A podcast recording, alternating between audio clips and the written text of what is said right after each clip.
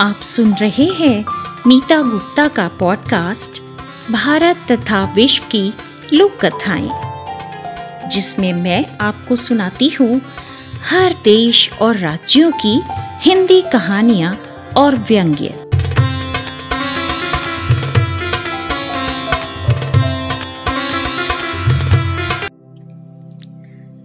नमस्कार साथियों, आज की कहानी बिहार राज्य की एक लोक कथा है, जो प्रकाशन विभाग, सूचना और प्रसारण मंत्रालय, भारत सरकार द्वारा प्रकाशित पुस्तक, बिहार की लोक कथाएँ से ली गई है। जिसकी लेखिका है मृदुला सिन्हा। कहानी का वाचन है मीता गुप्ता का, और कहानी का नाम है, भूतों की मालगुजारी। अपने छोटे से गाँव का सबसे गरीब व्यक्ति लाला बेहद बदनसीब था। लक्ष्मी की कृपा न हुई तो घर की लक्ष्मी यानी ललाइन ने भी उन्हें प्यार नहीं किया। भला जिन्हें दो जून की रोटी भी नसीब नहीं थी, वे प्यार मोहब्बत क्या खाक करते? कहावत है ना, भूखे भजन न हुई गोपाला। ले लो अपनी कंठी माला। ललाइन दिन रात अपने भाग्य को कोसती रहती। लाला चुपचाप ललाइन को टुकुर टुकुर ताकता हुआ एक चटाई पर बैठा रहता। एक दिन वह उसी चटाई पर बैठा धूप ताप रहा था। शरीर के अंदर अन्न की गर्मी तो थी नहीं, बाहर से ही गर्मी प्राप्त कर रहा था। वस्त्र के नाम पर, उसके शरीर पर एक ही पतली धोती थी, जो अब धुलने लायक भी नहीं रह गई थी। उसी धोती को आधी कमर में बाँध, आधी से देह ढक रखी थी। अब धूप चढ़ने लगी थी। बैसाख की गर्मी थी, लेकिन लाला सिकुड़ा बैठा था। ललाइन जानती थी कि उसके लाख रोने चिल्लाने का भी उसके पति पर कोई असर नहीं होता। वह सिर धुनती हुई गालियाँ बकती रहती, लेकिन लाला नहीं बदला। दिन ब दिन उसकी हालत खराब हो गई।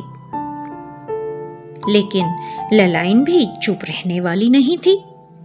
उसे सबसे ज़्यादा लाला की चुप्पी ही खलती थी।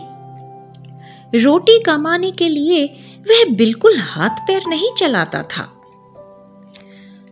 आज फिर सुबह सुबह ललाइन ने हल्ला मचाना शुरू किया। हाय राम माँ बाप ने इसके साथ शादी करने के बजाय मुझे नदी में डुबो क्यों ना दिया? मैं क्या करूँ? इसका तो बदन ही नहीं हिलता। यह तो मृत सुन्न हो गया है। लेकिन मैं रो भी क्या? अंधा आगू रोई, अपना दीदा खोई। फिर भी लाला चुप। तब उसने लाला का शरीर झकझोरते हुए कहा, अरे, तुम ज़िंदा हो या मर गए? बुत की तरह निर्जीव पड़े हो। लेकिन यह क्या?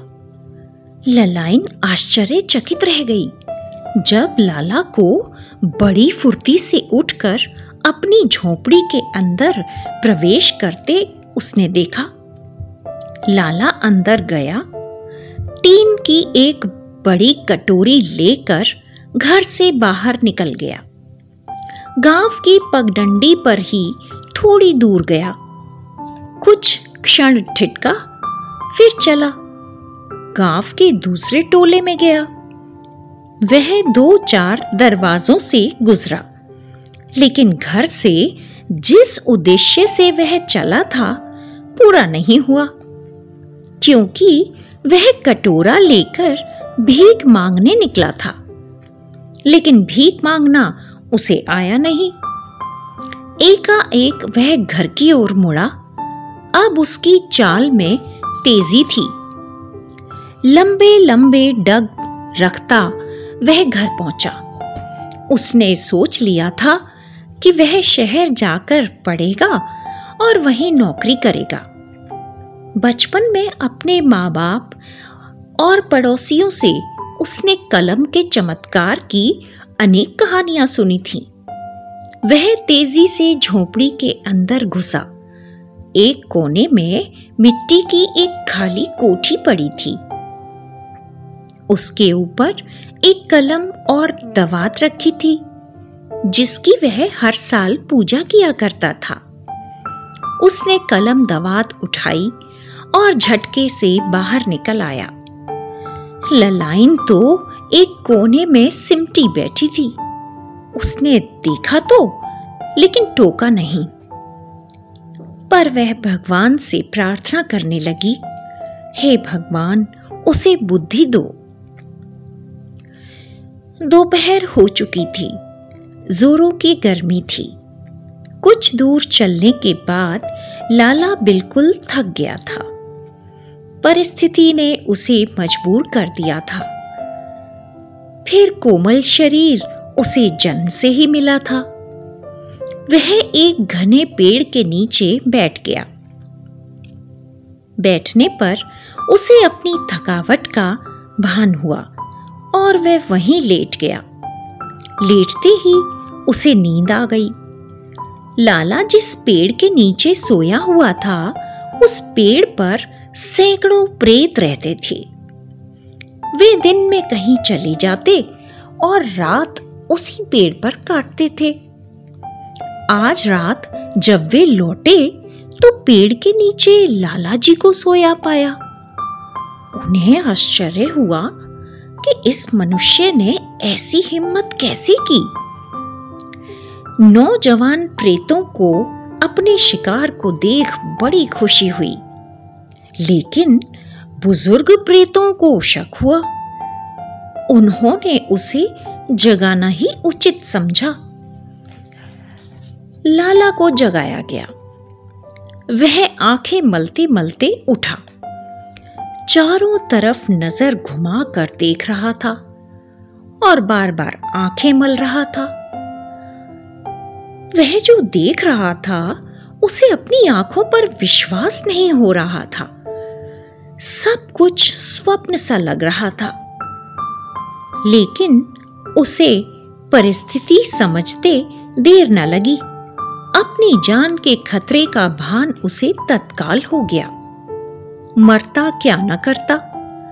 अब उसने बुद्धि लगाई। वह अपनी धोती ठीक करते हुए कलम दवात ले पालथी मार कर बैठ गया और कहा अच्छा आप लोग आ गए। महानुभाव, आप लोग राजा के खेत इतने दिनों से जोत रहे हो और उन्हें माल गुजारी भी नहीं देते। इसलिए राजा ने निश्चय किया है कि अब आपको बिना माल गुजारी चुकाए ज़मीन जोतने नहीं दी जाएगी। चलो, तुम लोग अपना अपना नाम लिखवाओ। बहुत दिनों तक राज किया तुम लोगों ने। अब पता चल जाएगा जब बकाया माल गुजारी भी चुकानी होगी। मैं राजा का दीवान हूँ। चलो, जल्दी नाम लिखवाओ। ये सुनकर डर के मारे प्रेतों के पाँव तले धरती खिसक गई। वे सब लाला के आगे हाथ जोड़कर दीन भाव में बोले, दीवान साहब, हमें माफ़ कर दो। हम स्वच्छंद रहने वाले हैं। हम किसी की गुलामी नहीं कर सकते। आप कृपा कर कर हमारा नाम ना लिखो। एक बूढ़े प्रेत ने कहा दीवान साहब दीवान साहब, हम आपको प्रतिदिन एक मन गेहूँ दिया करेंगे, लेकिन आप नाम लिखना छोड़ दें। अब लाला तन के बैठ गया और गरजते हुए बोला, मुझे रिश्वत देना चाहते हो? नहीं नहीं, हम आपको रिश्वत नहीं देना चाहते। हम तो अपनी जान बचाना चाहते हैं। कई प्रेत एक साथ बोल उठे। तब लाला ने शान जताते हुए कहा, ठीक है ठीक है, लेकिन तुम्हें एक मन नहीं, बल्कि पाँच मन गेहूँ प्रतिदिन देने होंगे। मैं तुम लोगों की शिकायत राजा से नहीं करूँगा सभी प्रेतों ने सहमति जताई। लाला ने लंबी सांस ली और हुक्म दिया, देखो, कल तुम लोगों में से कोई मेरे घर आकर पूछ जाना कि राजा ने तुम्हारी अर्जी मंजूर की या नहीं। अब मैं चलता हूँ। ललाइन आज मेरे लिए पुआ पकवान मिठाइयाँ बनाने वाली थी, लेकिन तुम लोगों के कारण मुझे देर हो गई। उसने कलम दवात को उठाकर कलेजे से चिपकाया और चलने लगा। लेकिन प्रेतों के मुखिया ने कहा, आप अकेले नहीं जाइए। फिर उसने लाला को अपने विशाल कंधे पर उठा लिया और पलक झपकते ही लाला को घर पहुँचा दिया। घर पहुंचकर लाला ने जल्दी से अपनी झोपड़ी का फाटक जोरों से बंद किया वह हाँफ रहा था। पसीना पसीना हो गया था। लेकिन उसने कलम दवात को सीने से लगा रखा था। यह देखकर ललाइन ने पूछा, क्या हुआ? लाला कुछ बोल नहीं पा रहा था। जो नाटक उसने खेला था, उस पर उसे स्वयं विश्वास नहीं हो रहा था। उसने पत्नी को पानी लाने का इशारा किया। लाला की हालत देख ललायन को दया आ गई। जल्दी से पानी लाकर उसे पिलाया। प्रेतों को देखकर लाला का खून सूख गया था। पानी पीने के बाद लाला ने एकाएक ललाइन को अपने सीने से लगा लिया। ललाइन भी पिघल चुकी थी। लाला की पीठ सहलाते हुए बोली क्या हुआ? मुझे भी कुछ बताओ। तब लाला डरते डरते कहानी सुनाने लगा। कहानी सुनते सुनते ललाइन भी भय से सिहर जाती। लेकिन भय के साथ साथ आशा की किरण भी दिख रही थी। इसी तरह दोनों ने साथ बैठे बैठे ही सारी रात काटी। दूसरे दिन प्रेतों का मुखिया आया। लाला ने उससे कहा, राजा ने तुम लोगों की अर्जी मंजूर कर ली है, लेकिन तुम्हें अपनी शर्त नहीं भूलनी चाहिए। प्रेत ने दीवान को धन्यवाद दिया और कृतज्ञता के भाव में हाथ जोड़कर खड़ा हो गया। लाला ने प्रेत की पीठ थपथपाते हुए कहा जा जा, चैन से रह। थोड़े दिनों में ही देखते देखते लाला की हालत बदल गई। दो ही महीने में उसने दो कमरे और बनवाए, बुखारी बनवाई। फिर भी अन्न रखने को जगह नहीं मिलती थी। अब फालतू अन्न बेचकर वह अन्य सुख सुविधा की वस्तुएँ खरीदता ललाइन के ठाट का तो कहना ही क्या था? उसकी रंग बिरंगी पैरों की पायजेब, नाक की नथनिया, गले में हंसली देख पड़ोसी ने भी जलने लगी। गाँव के लोगों को भी लाला के भाग्य पर कौतूहल और ईर्ष्या होती। लाला का एक पड़ोसी था। जो तेल पेलने का काम करता था। एक दिन उसने अपनी पत्नी को लाला जी के घर भेजा। उसने ललाइन से सब बातें सुन ली। उसने घर आकर अपने पति से कहा, सुनो जी, तुम भी क्यों नहीं अपना भाग्य आजमाते हो? मैं कल ही कहीं से एक कलम, दवात और कागज़ मांगकर ला दूँगी। तुम भी जाकर वैसे ही करना, जैसे लाला ने किया। देखो, डरना मत। लाला होकर उसने इतनी हिम्मत की तो तुम भी कर लोगे।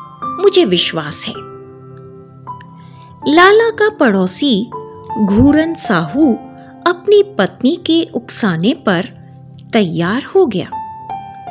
वह दूसरे दिन संध्या के समय उसी पीपल के पेड़ के नीचे आकर लेट गया। लेकिन उसे नींद कहा? उसका शरीर तो भय से काँप रहा था। जब प्रेत आए तो उसने कांपते कांपते कहा, मैं मैं मैं दीवान हूँ। तुमसे मालगुजारी वसूलने आया हूँ। इतना वह बड़ी मुश्किल से कह पाया। उसकी हालत देख प्रेतों को उसकी बात का विश्वास नहीं हुआ। तो प्रेत मुखिया ने घूरन साहू को एक घूसा जड़ दिया। चोट लगते ही घूरन साहू एक ओर लुढ़क गया और उसके कई दांत टूट गए। फिर वह संभल के उठा और उसने बड़ी विनती की। अपने प्राणों की भीख मांगी। अपनी जान के बदले वह कुछ भी देने को तैयार था। तब प्रेतों ने कहा, हम तुम्हारी जान नहीं लेंगे, लेकिन तुम्हें अपने अपराध के लिए जुर्माना देना होगा। घूरन साहू और क्या करता, जुर्माना भरने के लिए तैयार हो गया और गिड़गिड़ाते हुए बोला हुक्म कीजिए, हुजूर। प्रेतों ने कहा, हमें तुमसे कुछ नहीं चाहिए।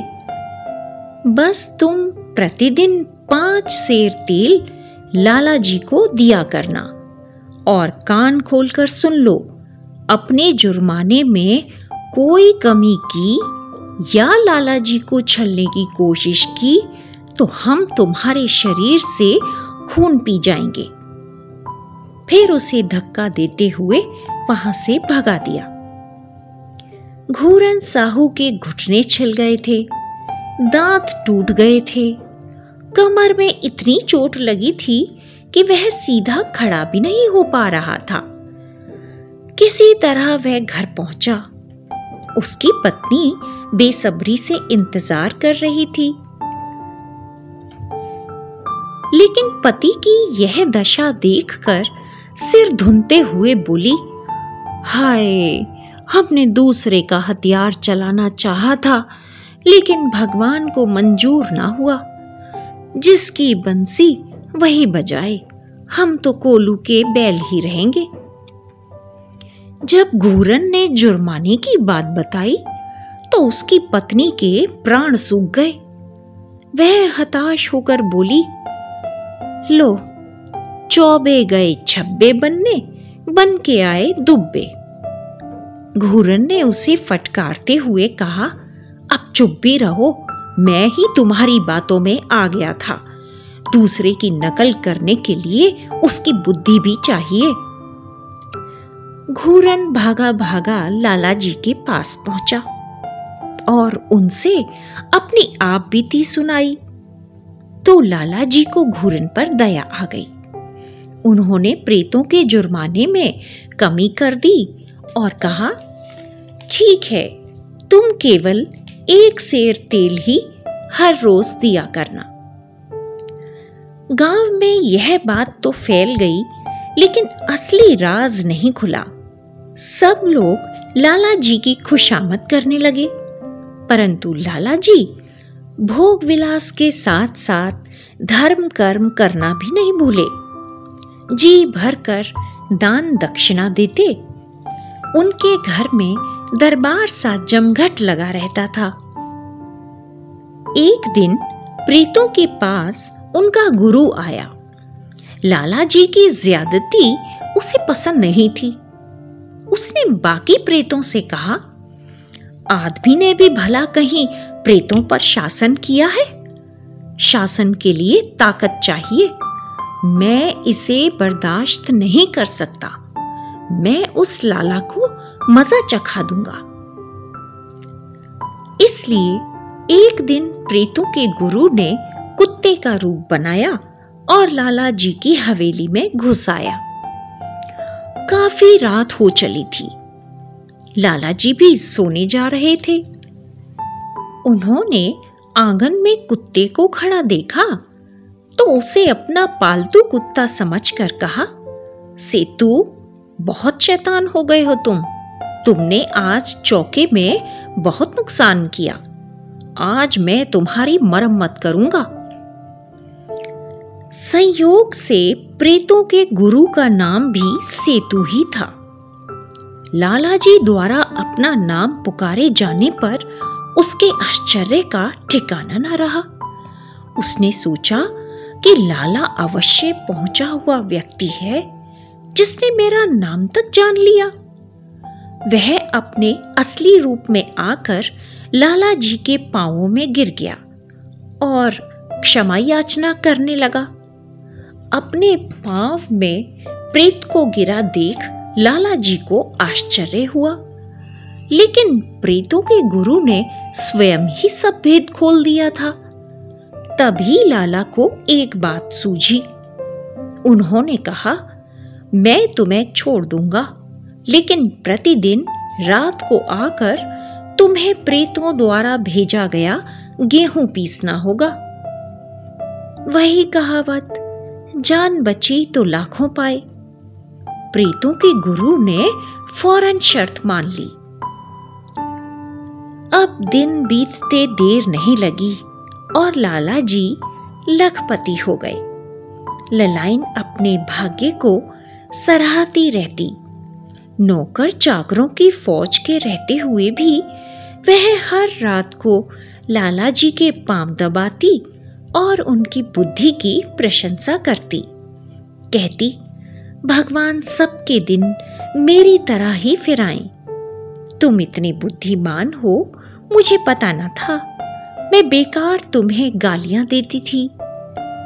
लाला जी प्रफुल्लित होकर कहते, रानी, मेरी नहीं, कलम की शक्ति का बखान करो। मेरी कलम पर उस दिन साक्षात महाराज विराजमान थे। तो दोस्तों, कहानी कैसी लगी? इस कहानी से ये बात समझ में आती है कि शक्तिशाली व्यक्ति के बुद्धि ना हो तो वह प्रेतों की तरह एक साधारण आदमी से भी हार मान लेता है। और वही लाला जी की तरह कमज़ोर व्यक्ति अपनी बुद्धि का प्रयोग करके प्रेतों को भी काबू में कर लेता है। हाँ रही बात लाला जी के पड़ोसी घूरन की तो कहते हैं ना, नकल के लिए भी अकल चाहिए। और साथ ही लाला जी की तरह आत्मविश्वास से बोलने की कला भी आनी चाहिए, है ना?